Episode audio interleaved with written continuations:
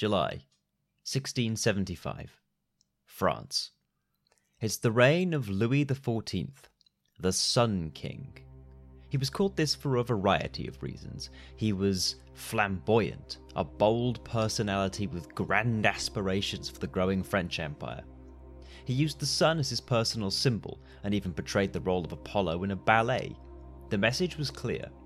In his actions, words, and imagery, he was an absolute monarch in full control of his empire. Like the sun, his rays touched all corners of France but every sun casts a shadow. It's inevitable, and a sun that bright casts some long and dark shadows indeed.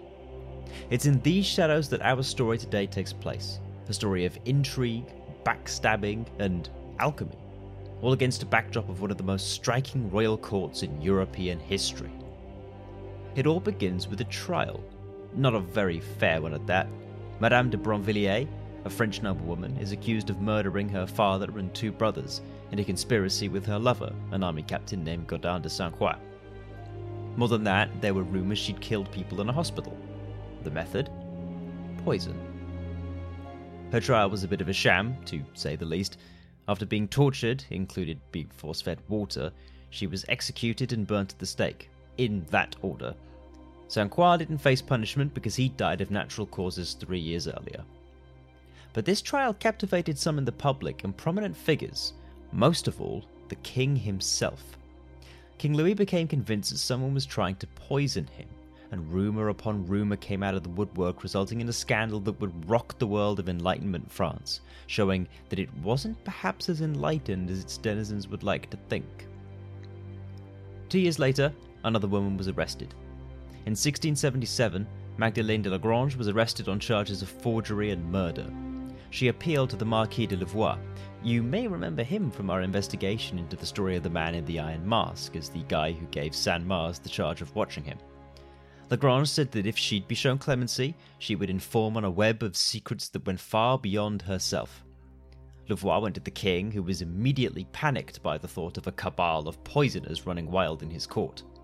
The chief of Paris's police, Gabriel Nicolas de la Reynie, incidentally considered one of the first founders of a modern police force, long before Robert Peel, was tasked with rooting out and rounding up all of those who could be implicated. And the list was long. It grew exponentially because everyone who was arrested agreed to inform on someone further up the chain, creating a spiraling route all the way to the king's own inner circle. It seemed that everyone in the royal court had gotten a little too ambitious and wanted a quick route to success. The most common offence was purchasing and apparently using so called inheritance powders, a not so subtle slang term for poison. This wasn't the least of the offences. Divination, seances, use of alchemical aphrodisiacs, and black masses involving human sacrifice. Quite the escalation there, but one must remember that a lot of these confessions and informants were enticed by torture, as much as the prospect of clemency, so their reliability is sketchy. Regardless, this went all the way to the top. When a midwife come fortune teller named Catherine Montvoisin, called La Voisin, was arrested, she was tortured and came up with a list of names that sent the king into a fit of paranoia. On that list were such figures as the Countess of Soissons, the Duchess of Bouillon, the Duke of Luxembourg, and the king's own favourite mistress, one Madame de Montespan. Apparently, Montespan hadn't just kept the king's attention through affection, she'd bewitched him using black magic. With the help of a priest and apparently by indulging in human sacrifice, she'd kept rival lovers from the king, and it showed. They'd end up having seven children together. No evidence for this beyond the confession, of course, and as it happens, Montespan avoided ever having to suffer the indignity of a trial. Others weren't as lucky. 442 suspects, 367 orders of arrests. Of those condemned, 36 were executed, 5 sentenced to slave galleys, and 23 to exile. This excludes those who died in custody or by torture or suicide. Additionally, many accused were never even brought to trial, but placed outside of the justice system and imprisoned for life by a lettre de cachet, the lettres de cachet were effectively royal decrees that could not be appealed or overturned, a great example of the absolutism that dominated French politics of the era. And as we made mention of right back when we started this podcast, one of those implicated in this scandal was one Eustache d'Auger de Cavoy. He had been disinherited from his noble family and he'd chosen to celebrate Good Friday with a black mass and since made his living working as an alchemist selling poisons and aphrodisiacs. He also mysteriously disappears when the trials ended, leading many to suspect him of having been the infamous man in the Iron Mask. We covered that in that episode. The official investigation ended in 1678, and La Voisin was burnt at the stake in 1680. Between the start and end of the trial, a special court had been established, the Court of Burning, but it was re abolished in 1682 because the scandal was getting increasingly hard to keep private. Since such high up figures were involved, if the news broke, it could topple the political establishment of France. After all, how could the nobility claim a divine right if so many of them were apparently committing the most profane sins in the name of debauchery and personal advancement? Besides, this was the reign of the Sun King. He needed his authority to be unquestionable, and as such could ill afford a coven of traitors hanging around his inner circle, not least sleeping with the worst of them himself. The scandal had far reaching consequences, by the way. When the Countess of Soissons was banished, her son eventually left France himself. The personal stain had got to him too, and he left to find a career in the armies of France's enemies. The man who would be known as Prince Eugen, Prince Eugene of Savoy, became the field marshal for the Holy Roman Empire and the Austrian Habsburg dynasty and would be the greatest obstacle to the Sun King's military ambitions, as well as arguably the greatest military mind of his era. And all of that started from this exercise in paranoia and superstition. So today we take a look at a lesser known incident in history the affair of the poisons.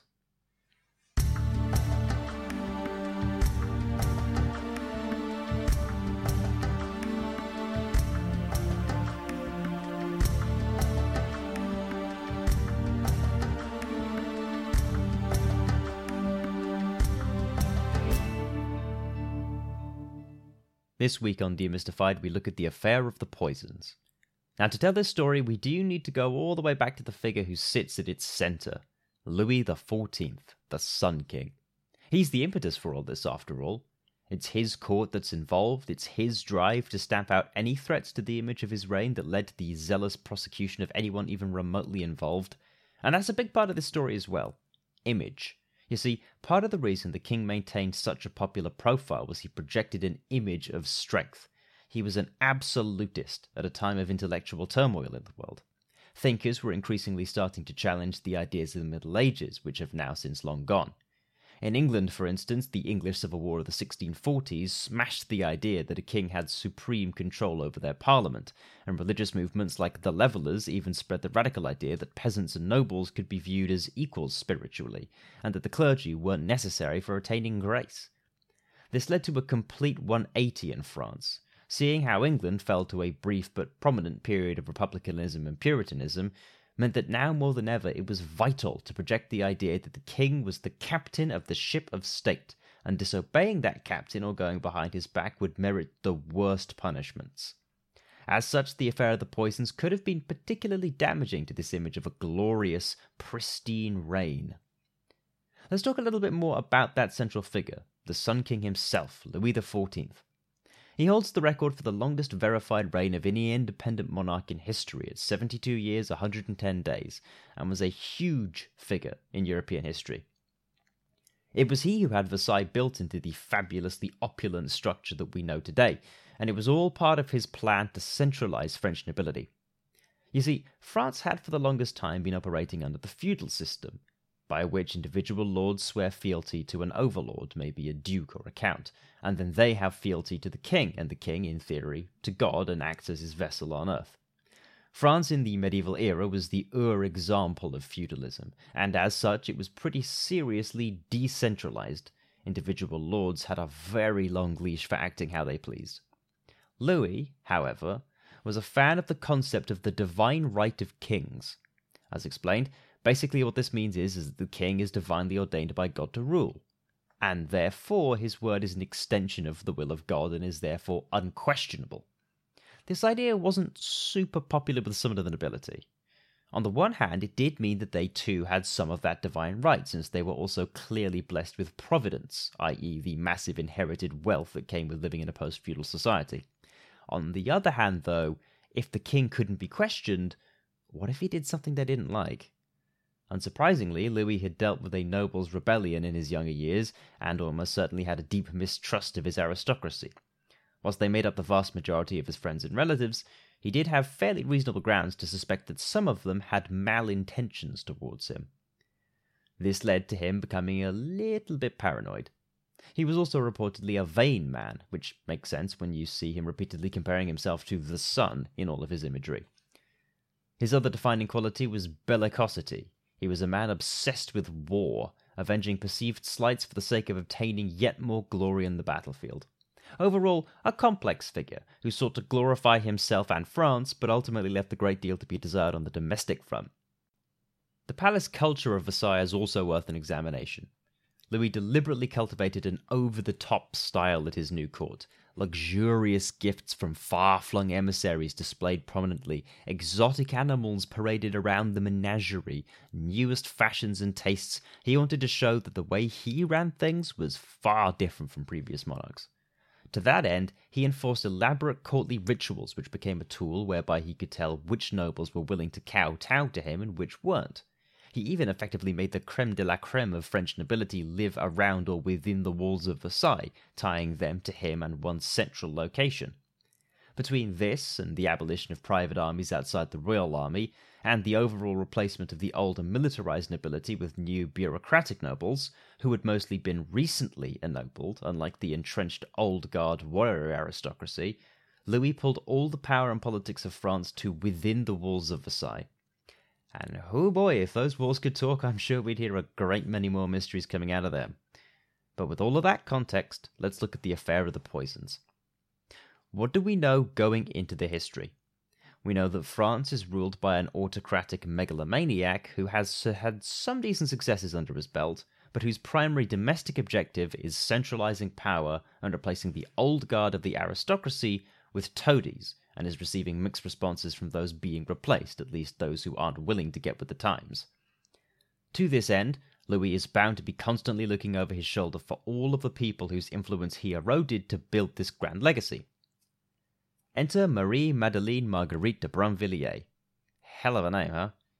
A French aristocrat, and, if the charges are to be believed, a murderer.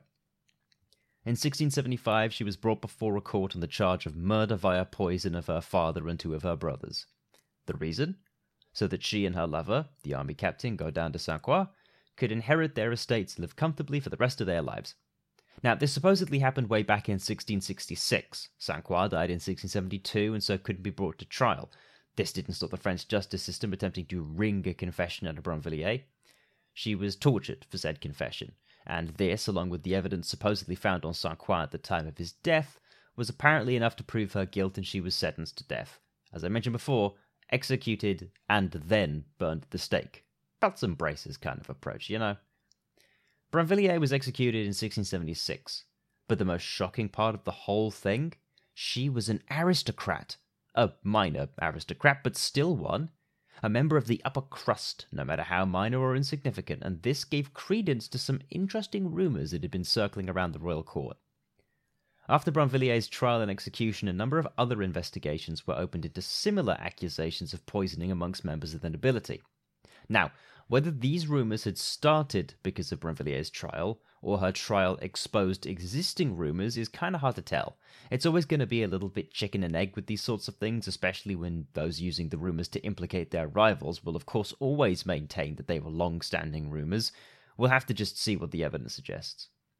The next big trial came in 1677, when Magdalene de Lagrange was accused of forgery and murder. The big shock came when Lagrange attempted to sway Louvois, who was overseeing the case, with potential intel on other criminal goings on in the royal court. Louvois went to the king, who got de la Reynie, the police chief, on in the investigation. The king, as discussed before, was always looking for an excuse to weed out the less loyal of his nobles, and this was it. Again, hard to tell whether Louis was genuinely afraid of being poisoned by them, or if he was simply looking for a good excuse to do a bit of purging. Either way, he asked de to root out the poisoners in his court. But what de la Reynie got was almost more interesting. With each arrest and each interrogation, he kept getting more and more lurid accounts witchcraft, seances, divination, black magic, satanic rituals. The more he investigated, the weirder it got. It also started involving more and more and more important individuals until the scandal started to embroil those actually related to the king, or in the prime case, his lover, Madame de Montespan. The important thing to consider here, by the way, is that huge swathes of these accusations could have been entirely made up. And of course, I don't literally believe the stories of dark magic. What I do mean, though, is that it's a bit like a terrible game of musical chairs. You don't want to be the one left without the chair when the music stops. So, if the king's violent guard dogs pull you into the Bastille and threaten to burn you to death if you don't give them information, what do you do? You tell them that some noble you don't like, who's just one step ahead of you in the royal conga line, is practicing something far worse than what you did. So we start with purchasing aphrodisiacs. Oh no, that other guy bought poison. Oh well, that other guy, he used magic. Oh well, that magic was dark magic. Oh yeah, but that other guy was doing satanic rituals. And you start with a minor noble, which becomes fairly old school nobles, which becomes the court favourites, which becomes the relatives of the king. So long as you pass the buck to someone more important and accuse them of a worse crime, you might get off light by comparison. It's worth thinking about. But back to the matter at hand. It started spiraling violently out of control. Soon enough, everyone was tattling on everyone. Apparently, damn near the whole court had been buying potions and poisons, a lot of them from one Eustache d'Auger de Cavoy, the disgraced noble scion with a penchant for the alchemical. It was a bit like a drug bust. They'd catch a distributor who, under threat of death, would then inform on the clients, thus leading them further up the royal food chain. Someone like de Cavoy was a relative small fry within the court itself, despite his apparently indispensable poisons. But by learning who he'd sold the poisons to, the police, such as they were at the time, could follow the trail into the deepest heart of the court. And of course, all of this happened with the explicit permission of the king. In that moment, it seems, his number one priority was finding out exactly whom was poisoning whom. There seemed to be two main flavors of the poisoning. Either they were trying to bump off a lover to collect the inheritance, hence the term inheritance powder to mean poison, or killing a rival in the court to advance their own position. Now, getting to the real meat of the mystery, did any of these accusations hold water? Well, it's very difficult to know. The vast majority of the evidence seems to come from confessions from prisoners, and this was at a time when torture to extract a confession was the modus operandi for basically every judicial system in Europe, and those were ten a penny. Modern evidence, by the way, has shown time and time again that torture is not an effective method of extracting information. This is because you always go into the interrogation with inherent bias. You think you know who was buying the poison, you just need a confirmation via confession. So you start locking a person's feet into iron boots designed to crush them, or screwing their thumbs into thin slivers, or force feeding them water, or any one of a myriad of horrifying torture methods. Then they'll start saying anything, whether it's true or not. They have no idea what you're talking about in the beginning, but by the end of the torture session, they're saying whatever name you want them to, whatever will make you stop, whether it's true or not. Congratulations, a forced confession. Is it worth anything, practically speaking? Maybe not. Is it worth something in terms of your investigation? Nah, now you're thinking. On top of that, plenty of people within the court had reasons for selling their fellow nobles up the river. Even the king was getting in on it. Remember those lettres de cachet? Effectively, if the king decided he thought you were guilty, he could just bypass the need for things like a fair trial altogether and just straight up banish you. No appeal, no trial, no do over. Straight out of the country, just like that. And wouldn't you know it, the king availed himself of the opportunity to rid himself of some of the people he saw as a threat to his power. What constituted that threat is debatable. Was it the legitimate threat of being poisoned? Well, sure, there was that. From evidence at the time, we can see that Louis was somewhat actually afraid of being poisoned. And how can you blame the man when he's learning day by day that more and more of those he trusts, getting closer and closer to his own inner circle and flesh and blood, are apparently all stone cold killers? But it was more than that. You see, what arguably both prompted and ended the scandal was just that scandal. As outlined earlier, the king had a delicate and meticulously crafted persona to maintain the unflappable absolute monarch who has total control over his subjects, including the nobility. At first, he was terrified that his nobles would go behind his back and start trying to invoke dark powers to murder each other, not just for the obvious moral reasons, for the practical reason that if anyone ever found out, it would expose his lack of control over them. Later on, though, he began to fear a different kind of exposure. As the trials became more and more prominent and the accusations more and more lurid, they became harder and harder to keep under wraps. Sooner or later, Jacques de Blogg on the street would know that the woman the king was sleeping with was using love potions to charm him and poisons to keep her other lovers at bay. This would show that the royal court was rotten all the way to the top. Even though the king had tried to limit papal power in his realm, the average Frenchman at the time would be livid to learn that those supposedly above him in the pecking order were flagrantly committing acts of gross blasphemy. As such, the whole thing had basically come to an end by 1682. 36 people were executed in all for their roles in the various dark deeds, whether they'd poisoned a rival, drugged a lover, or enacted a dark sacrament for access to unspeakable powers, they were all traitors to the king, and they were all treated as such. What's more interesting to me, though, is those who weren't killed or died in custody. Those who were imprisoned for life were banished from the realm. Most of those figures are the ones who were more important to the king. Remember how in the Man in the Iron Mask episode we talked about why the king kept him alive? Noble blood, perhaps, at some level. The king doesn't want to kill these nobles per se, but they are opposing his glorious solar rule, and so the only way to remove them is to just get rid of them. If you kill them, it teaches peasants that nobles are fair game for the justice system. If you fully spare them, you miss a valuable opportunity to keep your courtiers on their toes and prune the tree, as it were. So, imprison them or banish them using royal prerogative. The courts get to keep saying, We're impartial, it's the king, and you get to rid yourself of troublesome aristocrats. Win win. The superstition element also can't be undersold before we fall far too down the rabbit hole of cynicism.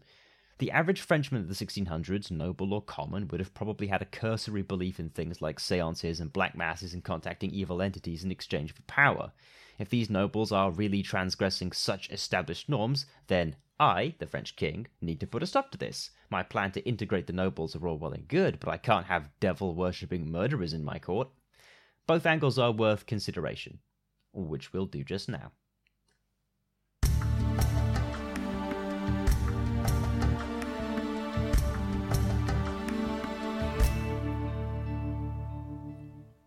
So, what do I think of the affair of the poisons? Was there anything to it? Probably something. I'm not a fan of phrases like no smoke without fire, and I like to be sure of the evidence before I jump in on something. But to me, it seems a little too weird to be a fully self serving event. Why would one trial of an obscure noblewoman over something that was obviously the equivalent of a life insurance scam be the sudden catalyst for a surge of moral crusading? I think there was some genuine element of someone's trying to poison the king and we need to stop them involved. But aside from that, I also do think there was a massive deal of politicking involved. I mean, come on, the whole thing is based around just that. It's French nobles plotting against each other, being discovered, and then attempting to play innocent and use the trials to politic against each other again. I think the king's role in the whole proceedings follows that analysis too, a little of all the columns. On the one hand, given the common beliefs of the age, I think the king wouldn't have taken an accusation of something like performing a black mass lightly. Equally, man, isn't this a convenient excuse to do a little bit of hedge trimming with your less loyal nobles? We know from his practices in the royal court that Louis was constantly checking which nobles were currying his favour.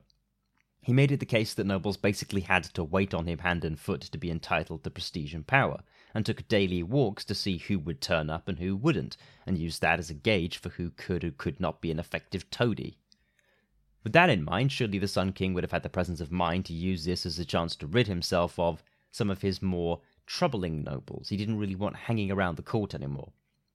This did end up being a bit of a double edged sword, however. As we mentioned in the intro, Prince Eugen, one of the greatest generals of the era, was vociferous in his opposition to France, in no small part as a result of the humiliation and banishment of his mother during the affair of the poisons, which transferred to him.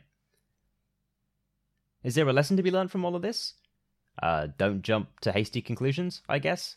The logical leaps from this one noble maybe poisoned her family to there's a group of devil worshipping poisoners killing off their rivals in the royal court were pretty staggering, but made nonetheless.